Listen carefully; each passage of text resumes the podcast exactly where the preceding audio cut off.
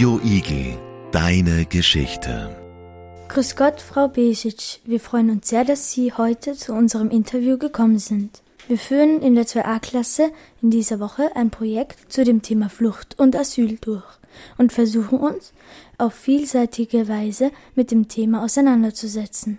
Der Ausgangspunkt zu dem Projekt war das Buch mit dem Titel Das Boot, das Sie ins Deutsche übersetzt haben. Dazu haben wir ein paar Fragen. So, ich sage erstmal Dankeschön, dass ich heute da sein darf und mit euch sprechen kann und ich freue mich schon auf eure Fragen. Wie kam es eigentlich dazu, dass Sie dieses Buch ins Deutsche übersetzt haben? Das ist eine sehr spannende Frage. Ähm, ich habe von dem Buch auf einer Konferenz erfahren.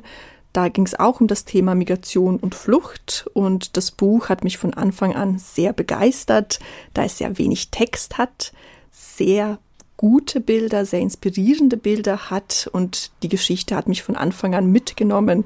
Und vor allem, das war auch der Zeitpunkt, wo Aylan, ich weiß nicht, ob ihr euch daran erinnert, ein Kind, ein dreijähriges Kind an der Küste von der Türkei tot aufgefunden wurde. Und diese Inspiration war für dieses Buch das Kind. Und zu dem Zeitpunkt war das einfach ja, eine sehr wichtige Geschichte, die weitergegeben werden sollte und auch im schulischen Kontext behandelt werden sollte.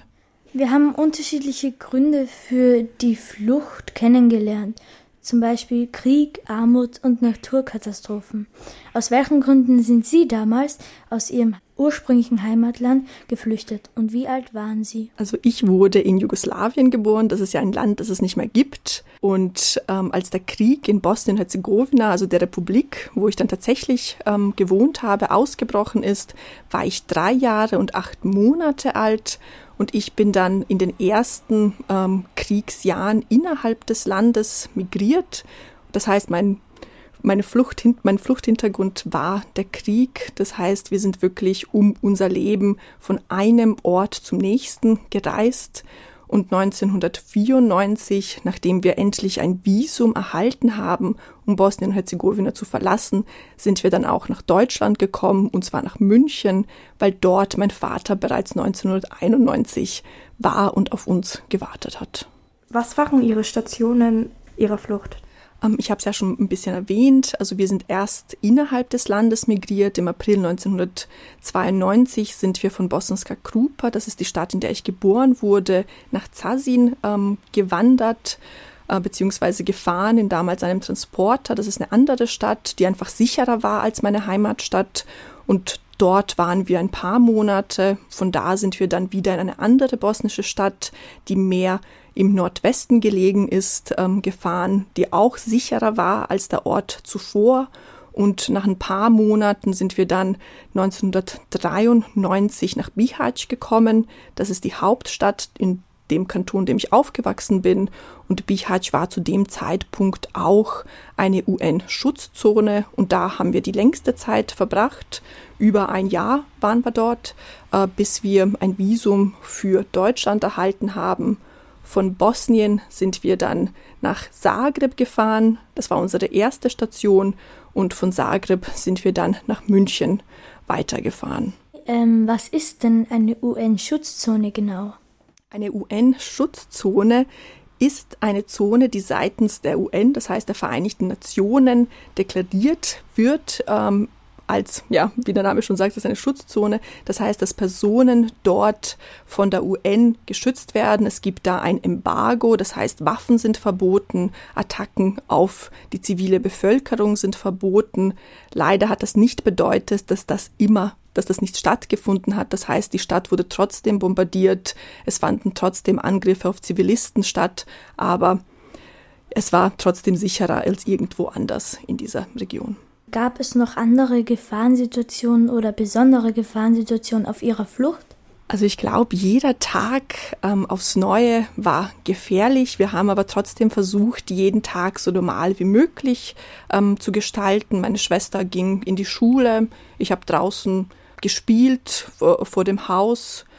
Ähm, wir waren einkaufen, wir sind spazieren gegangen, aber es gab natürlich Situationen, ähm, wo beispielsweise der Spielplatz, wo ich gespielt habe, in der mittleren Umgebung Granaten gefallen sind, ähm, wo wir bombardiert wurden, wo es halt wirklich notwendig war, schnell wegzugehen, wegzulaufen. Und glücklicherweise gab es immer ältere Kinder oder auch Nachbarn, die uns einfach dann weggebracht haben. Wie alt waren Sie da? Also zu dem Zeitpunkt ähm, war ich vier, fünf Jahre alt. Wie haben Sie sich gefühlt, als Sie in Ihrem Zufluchtsland angekommen sind?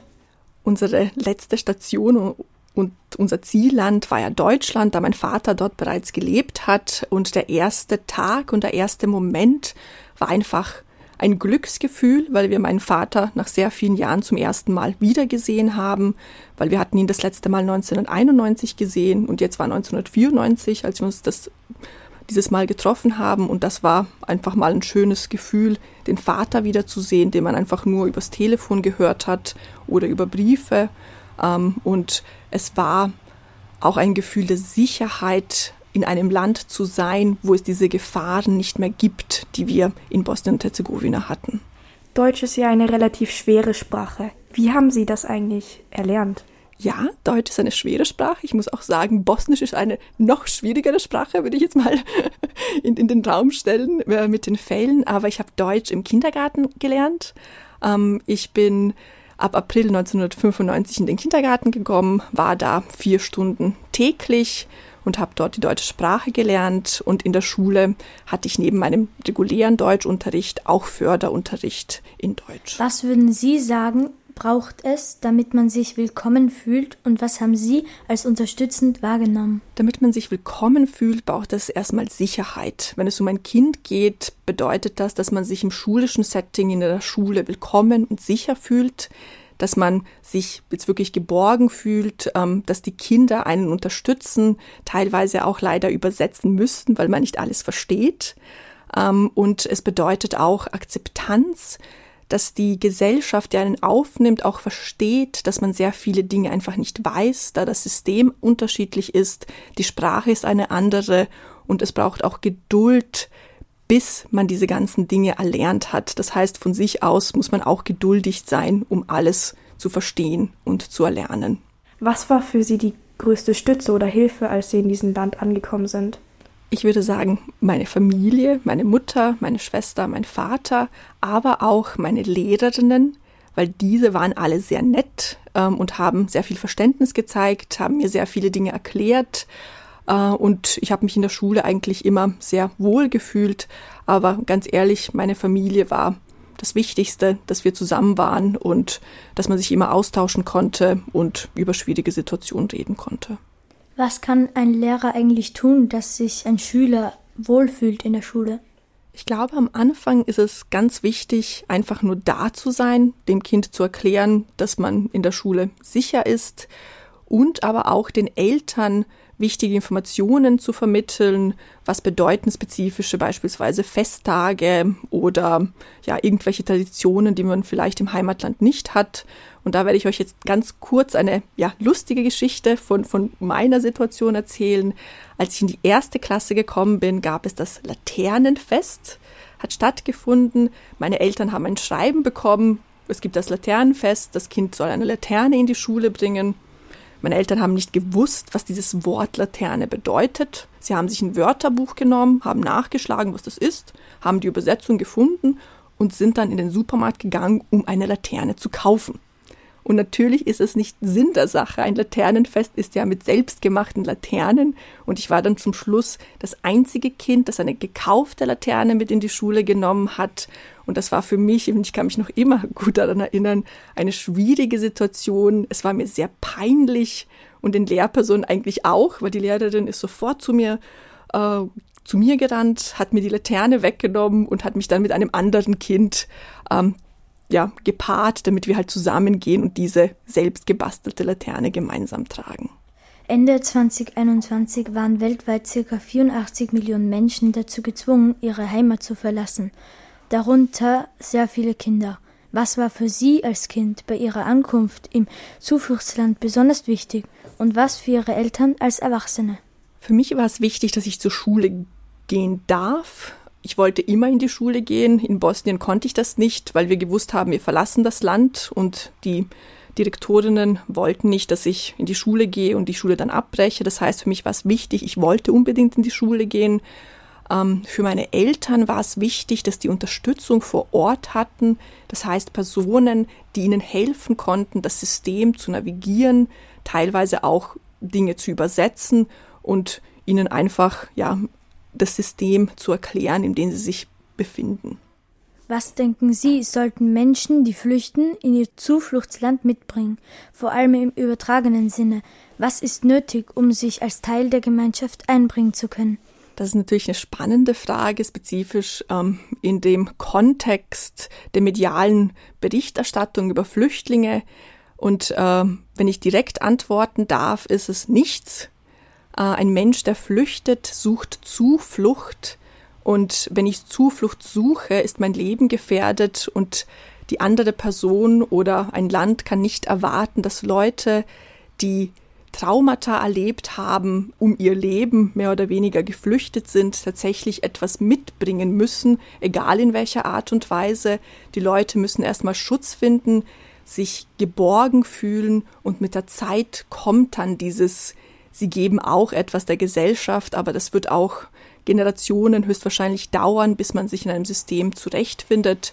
Und ich sage nicht, dass Personen nicht ähm, Teil des Systems sein möchten, weil meine Mutter hat beispielsweise gesagt, als wir nach Deutschland angekommen sind, sie möchte sich integrieren, sie möchte Teil dieses Systems sein, das ist ihr Ziel, aber es hat natürlich gedauert, man muss sehr viele Hürden überwinden, bis man zu dem Punkt kommt. Gibt es anschließend etwas, was Sie noch zum Thema anmerken möchten oder was Sie uns Jugendliche zum Umgang mit dem Thema Flucht damit raten würden? Puh, das ist ganz schwierig. Es gibt da natürlich sehr viele Dinge, die mir jetzt äh, durch den Kopf rumschweben und rumschwirren. Ähm, ich würde erstmal sagen, es ist wichtig, Verständnis dafür zu haben, ähm, dass Personen ähm, aus einem anderen Land kommen, andere ja, Erwartungen vielleicht haben, natürlich nicht ähm, alles nachvollziehen können, was hier passiert, aber es braucht Geduld und das ist wieder, ich wiederhole mich, es braucht Geduld, bis ich ein neues System kennenlerne, bis ich mich in diesem Land auch wirklich zu Hause fühlen kann, einfach bis ich alles, was ich durchlebt habe, verarbeitet habe und auch seitens der Jugendlichen würde ich jetzt mal so einen Rat geben, seid freundlich zu den Personen, die in eure Klasse kommen, ähm, versucht die Kinder so gut wie möglich zu unterstützen, erklärt auch Dinge, wo ihr seht, da funktioniert etwas nicht oder es ist ein Missverständnis entstanden, weil solche kleinen Dinge ähm, ja bewirken eigentlich relativ viel. Und das ist etwas, was man als Person tun kann. Man kann ja immer ein bisschen Unterstützung bieten. Dankeschön für den guten Rat und vielen Dank für das spannende Interview. Alles Gute. Danke euch und wünsche euch auch alles Gute. Radio Igel. Radio Igel. Deine Geschichte.